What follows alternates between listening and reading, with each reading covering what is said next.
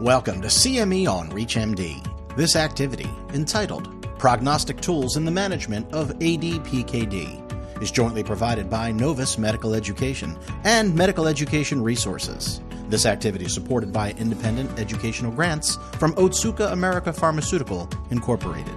Prior to beginning the activity, please be sure to review the faculty and commercial support disclosure statements as well as the learning objectives. Hello and welcome to this webcast titled Prognostic Tools in the Management of ADPKD. My name is Meyeon Park and I'm Associate Professor of Medicine at the University of California, San Francisco and Director of the PKD Center of Excellence. I'm joined today by my colleague, Dr. Anjay Rastogi. Dr. Rastogi, please introduce yourself. Thank you, Dr. Park. Um, as Dr. Park mentioned, my name is Anjay Rastogi. I'm a nephrologist uh, at UCLA, professor of medicine and also the director of the UCLA Core Kidney Program that includes the PKD program. And it's a real pleasure to be here, Dr. Park. Same here. Before we get started, let's review our learning objectives. Upon conclusion of this educational activity, participants should be able to recognize tools and resources, including imaging studies and the Mayo Clinic classification system to assess risk of disease progression, describe the relationship between total kidney volume estimated GFR and age for detecting rapid progressors, and consider other factors that contribute to disease severity or risk of disease progression in ADPKD. So, with that, Dr. Park, um, I'll be going over the total kidney volume and other factors that help predicting progression of kidney disease in ADPKD. So, let's start with the diagnosis. When we look at ADPKD, it has very close ties with radiology and imaging. And one of the key tools used to diagnose ADPKD is an imaging test. It could be an ultrasound, it could be a CT scan, it could be an MRI. But ultrasound is the one that's most frequently used. And based on your age and number of cysts, if you have a positive family history of ADPKD, the diagnosis can be made. Now, in case there is no family history of ADPKD, or if the imaging test is inconclusive, in that case, we actually go to genetic testing. Now, in the past, gene testing was, was unaffordable, inaccessible, but we have made significant progress, I would say, over the last 10 years. And, and it's, it's now is actually uh, much more accessible, and we do it quite frequently at UCLA. Dr. Park, how about you, uh, gene testing at, at UCSF? There's definitely situations where we use genetic testing. testing. Most of the time, we'll start with other modalities for diagnosing yeah. and working up patients and considering their risk, but occasionally it's, genetic testing can be very helpful. Great. Now, I- imaging, like I said, the ties between between radiology and ADPKD are very strong for, for diagnostic. The question is, is it more than just diagnostic? Can we use imaging for prognostic purposes? And we'll be going over that in a lot more detail today. Now, just going over the pathogenesis of, of ADPKD. ADPKD, as the name implies, is autosomal dominant polycystic kidney disease and is caused by mutations in, in, in two of the genes. One is on chromosome 16, one is on chromosome 4, type 1 and type 2. But what's interesting is only 10% of the nephrons are actually affected, even though it's a genetic disease. 90% of the other nephrons, quote unquote, don't have the mutation. The cysts grow over time. Uh, there's, there's both, both fluid secretion as, as well as cellular proliferation that contributes to the cyst growth. And over time, these cysts, which are bilaterally symmetrical, uh, diffuse, they will they destroy the tissue architecture, and that leads to kidney dysfunction. But as you can see in this slide, the and, and I mentioned that 90% of the nephrons are quote unquote normal, and they tend to hyperfilter for the 10% defective nephrons. So initially, the kidney function, as measured by GFR, is maintained quote unquote within the normal range till we hit the cliff and, and then the GFR starts going down.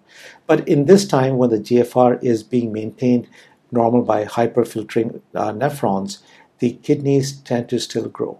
So in this early stage, the kidney size is a, is a better predictor of pro- disease progression than, than um, simple uh, um, blood test with GFR. Now, there's a lot of lot of variability, even though they, the, you might have the mutation, you have the diagnosis of ADPKD, there is variability in disease progression, and within sometimes within the same family. And, and the question uh, comes out: Can we predict which patients are going to be progressing more rapidly than others? And why is that important? Well, it's important for the patient, but they want to know first of all, what is their prognosis? They also want to plan their life, they want to plan their family. But in, in a more treatment portion, they might be eligible from treatments that are applicable for patients who are rapid progressors, like tolvaptan. And last but not the least, we should not forget about clinical trials, the enriched population. We want to look at these, these, these patients who tend to be rapid progressors, and they enroll in these studies.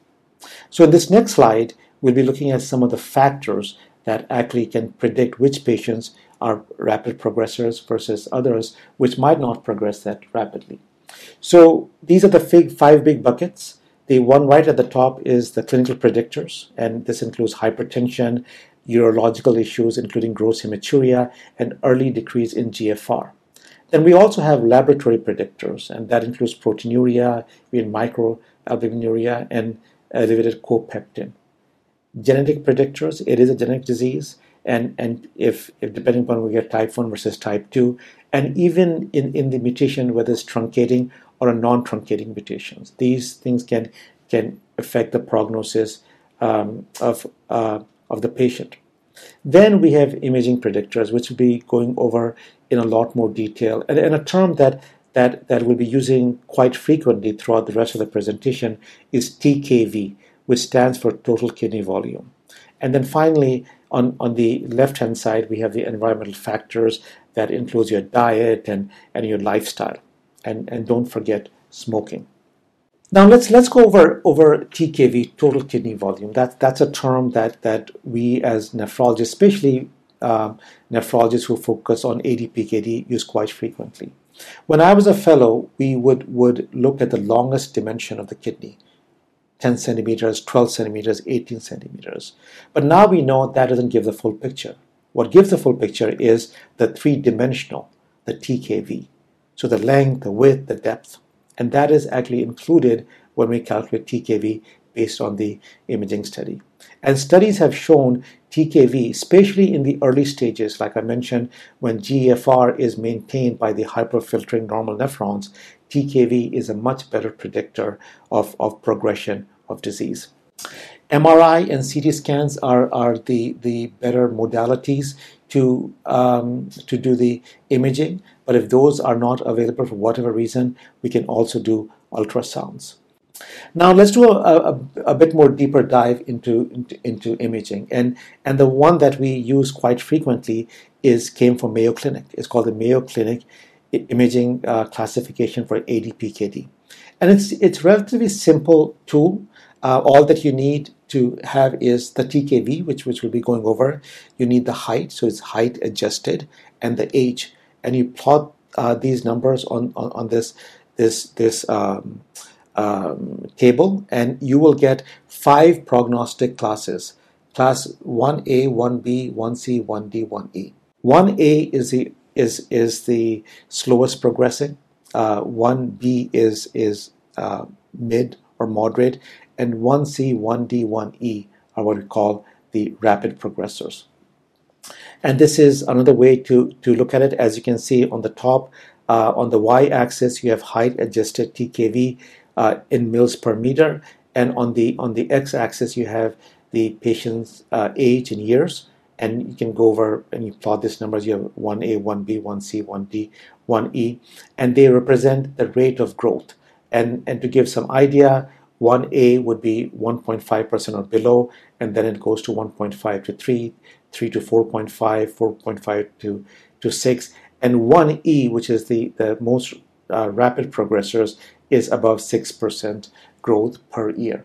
And, and for theoretical purposes, the, the height uh, adjusted TKV of 150 mils uh, per meter is, is considered the baseline. On the bottom side, uh, on the graph, you can see the EGFR prediction. And when will these patients predict based on this, the, this, this model will end up with ESKD. and and once again, as you can see, the class 1A is is the um, least progressive, and 1E is the most rapid progressive of these five prognostic classes. There's another tool that is used. Uh, we don't use it that often, um, at least in our practice, but but it is. It's called ProPKD, and the variables that that we use for this scoring system is number one is gender, uh, male versus female. Males have worse prognosis, so they get one point. Um, if you're hypertensive before the age of 35, if you are, you get two points. If you're not, then you, once again you get zero points. Um, if you have a urological event before the age 35, which could include uh, hematuria, uh, you get two points. If you don't have, you get zero. And then finally, the mutation.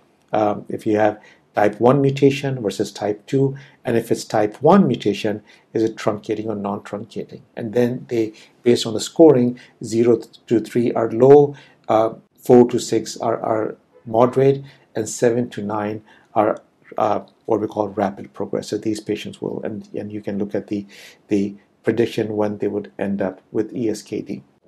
So with that, um, Dr. Park, um, if you can discuss your practice at UCSF as well between Mayo Clinic classification and also ProPKD. Sure. Yeah. We generally tend to use Mayo classification as well. We rely heavily on the total kidney volume, as you mentioned. But what I think is interesting and convenient about the ProPKD score, even in the absence of definitive genetic testing results, is that you can use it quickly when evaluating a patient to consider if the patient has had any clinical features that may raise your suspicion for risk of rapid progression. And then on top of that, if you do have access to a genotype, you can add that into the score to improve risk prediction. But what's interesting about the genotype is that actually it turns out to be imaging predominantly that predicts progression. And as this figure shows, there can be considerable overlap in the Mayo classification as described by classes A through E, as you described, and the genotype. So, of course, we do see that PKD2 mutations tend to be a little bit more um, mild, associated with uh, classes A and B um, imaging features. Uh, whereas PKD1 truncating mutations tend to be more severe. But there is a middle zone where there is some overlap in this, and adding genotypic information to the imaging may improve prediction of ESKD endpoints. So now, Dr. Park, you'll be going over a practical approach in some cases. Yes. Yeah. Let's start with a straightforward common case. So, for patient number one, this is a 24 year old gentleman who has a family history of ADPKD. He already has a diagnosis of hypertension, experienced gross hematuria, and has abdominal fullness that he can sense and that you see on exam. Uh, suppose his EGFR is within a normal range. Where would you start in terms of evaluating this patient, and uh, what would you what would you do as your first step? Yeah. So um, this is uh, what you call typical bread and butter case. 24 year old uh, gentleman has a family history of ADPKD. Um, and, you know, we went over the, the pro PKD, younger than 35. He already has hypertension. He has hematuria. Looks like his kidneys are pretty big. And even the liver could be big. He has uh, abdominal fullness. But the EGFR is within normal range. And we discussed that as well. Initially, because of the hyperfiltering nephrons, the EGFR, you know, even the kidneys might be big, might be within, and that's a, a, bad predictor. You know, it's it's it's it's, and a lot of patients come in and say, "Well, doctor, you're telling me that I have advanced or I have big kidneys, but my kidney function is normal." So I think these are all important. Um, my my next test would obviously be an imaging uh, test, uh, preferably an MRI if we can get that, and getting a TKV that will help us get the Mayo Clinic classification. So suppose we found that he had a class 1E categorization on the Mayo imaging classification system. How would you use this to determine the management of the patient? That's a good point. So I, you know, based on what I saw in the symptoms and history, I'm not surprised he has class 1E, which is the most rapid progressors. Um, and if you want to throw in what kind of mutation he might have, right? Um, if we did a gene testing, it probably would be a type 1 mutation. Um, now, um, this patient will need aggressive management. Um, he, you know, he's 24 years old, and at the rate he's progressing, he's probably going to end up with ESKD within the next five to 10 years.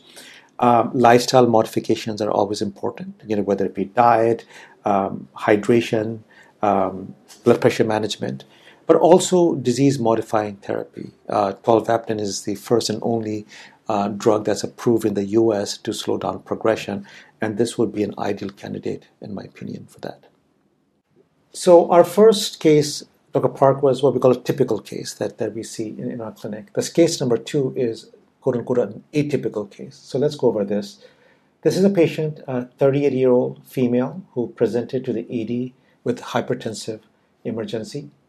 And on further workup, uh, which included some blood work, and that showed a normal EGFR. Uh, and she also had some imaging tests done. And those imaging tests were highly suggestive of ADPKD. When she was asked, does she have any family history of ADPKD, she denied uh, having that. She was also complaining of some flank pain. And, and, and with that piece of information, this patient was then sent to you for further management. So, what would you do with this this this 38 year old female? Yes, so thank you. I think that this is a very interesting case. Hmm. This is a woman who's 38 presenting with hypertensive emergency after having been healthy her whole life. Receiving this diagnosis was quite a shock to her since she had not been aware of any family history of kidney disease or kidney cysts in her family. It turned out on further probing that indeed her father did have bilateral kidney cysts that she had not been aware of, and she did have a family history of polycystic kidney disease, which is not an uncommon situation that we see in patients coming to clinic that it's possible that without a known family history, they actually may discover a family history with more investigation and discussion with family members. That said, even without a family history, she met criteria for autosomal dominant polycystic kidney disease based on her initial ultrasound from the emergency department. And in order to better characterize her disease, we ordered an MRI to calculate a total kidney volume. This revealed class 1C disease, which is an intermediate risk category but does carry risk of rapid progression. Because of her initial concern about ambiguity of her diagnosis since this was such a shock to her and she had not been aware of her father's cysts on the kidneys, she did desire genetic testing, which we offered as well. And this resulted in finding a PKD2 mutation uh, that was consistent with uh, autosomal di- dominant polycystic kidney disease diagnosis. With this information, I think that it is a little bit of a subtle discussion as to what are the optimal tools for managing her based on the genetic testing and the class 1C imaging characteristics she does not clearly fall into as clear cut of a, a, a, category as our first case, where it was a slam dunk that one would need to be as aggressive as possible to manage uh, that patient. Of course, in her case, we have to optimize her hypertensive management. And I think that we could consider disease modifying therapy with tolvaptan even in this setting based on the fact that we discussed before that there's overlap in imaging and genotype classes and that even with a PKD2 mutation with 1C disease that would indicate that there could possibly be benefit to slowing down the growth of cysts. Yeah. A recent study from Japan did show that regardless of genotype, there was an effect that was favorable measured on total kidney volume, regardless of uh, genotype and kidney function, that was obtained from tolvaptan use. So I think that it's a little bit more of a gray zone in terms of what one might do in this case. No, I, I, I, would agree completely with you, Dr. Park. And talking about the variability, there are a lot of factors, and genetics is one of them. Um, I think that always has to be kept in mind. At the end, it's a size that really, you know, the Mayo Clinic uh, class, and 1C does qualify as the rapid progressors 1C, 1D, 1E. So I would agree with you completely. Lifestyle modifications, all the supportive treatment, blood pressure management, and disease modifying therapy. Yeah, so that, that would probably be the way to go in her case. Also, I think you mentioned, uh, which I just want to point out about about um, patients who don't have a family history. Some of them actually do; they just don't know it. But there might be some patients that it's a de novo mutation they don't have, and that's where the gene testing, even though the imaging tests could be suggestive um, of ADPKD, a lot of these patients would benefit from the gene testing as well. Yes, and I yeah. think that it's important to point out that genetic testing is also not foolproof, and sometimes we see that right. in 10 to 15 percent of cases there's yeah. no mutation detected. Yes. That said, I do find it to be quite useful. Right. In this particular instance, she did feel more settled with her diagnosis, right. having had this conclusive evidence of, of a known pathogenic mutation. Right. Yeah, and I think that's an important point too, because there are patients that that behave as ADPKD clinically, but might not have the mutations that we test for. So because that's and PKD1 is a is a difficult gene to to look at. As we know, absolutely. So we so, we definitely counsel patients before yes. the genetic testing. Yeah. So let's sum up what we right. discussed today. Yep. TKV is an important biomarker for assessing disease progression, and MRI and CT are both used to measure total kidney volume. And the Mayo Clinic imaging classification is an important tool to predict risk of rapid progression in ADPKD patients. And there are five classes uh, prognostic in, in this uh, classification. And patients who fall under classes 1C, 1D, and 1E are rapid progressors and should be considered for therapy with tolvaptan. One of the other tools that is not used as frequently uh, is the PRO-PKD score and genetic testing as well and these are complementary methods for assessing disease severity. Also, keep in mind that there are other factors too that will predict rapid progression, as we discussed. And definitely, the total kidney volume should be used in tandem with the GFR to monitor renal function in patients with ADPKD, since, as we discussed, GFR can be preserved or within the normal range for a long period of time in early stages of disease. Yet, patients may still have high risk of disease progression. Yeah. And last but not the least, we, we spoke about the imaging test, the TKV, we spoke about the gene, but there are other factors too that, that should be kept in mind. Uh, male gender, uh, they, they tend to be more rapid progressors, early hypertension, early urological uh, uh, complications. All these things can, can help predict which patients are more likely to progress more rapidly. So with that, um, I think I, I want to thank you, Dr. Park. This was this. I hope the audience found this useful. Thank you very much. Thank you so much for your time and attention yeah. today. You have been listening to CME on ReachMD. This activity is provided by Novus Medical Education and Medical Education Resources and is supported by an independent educational grant from Otsuka America Pharmaceutical Incorporated. To receive your free CME credit or to download this activity, go to reachmd.com slash CME. Thank you for listening.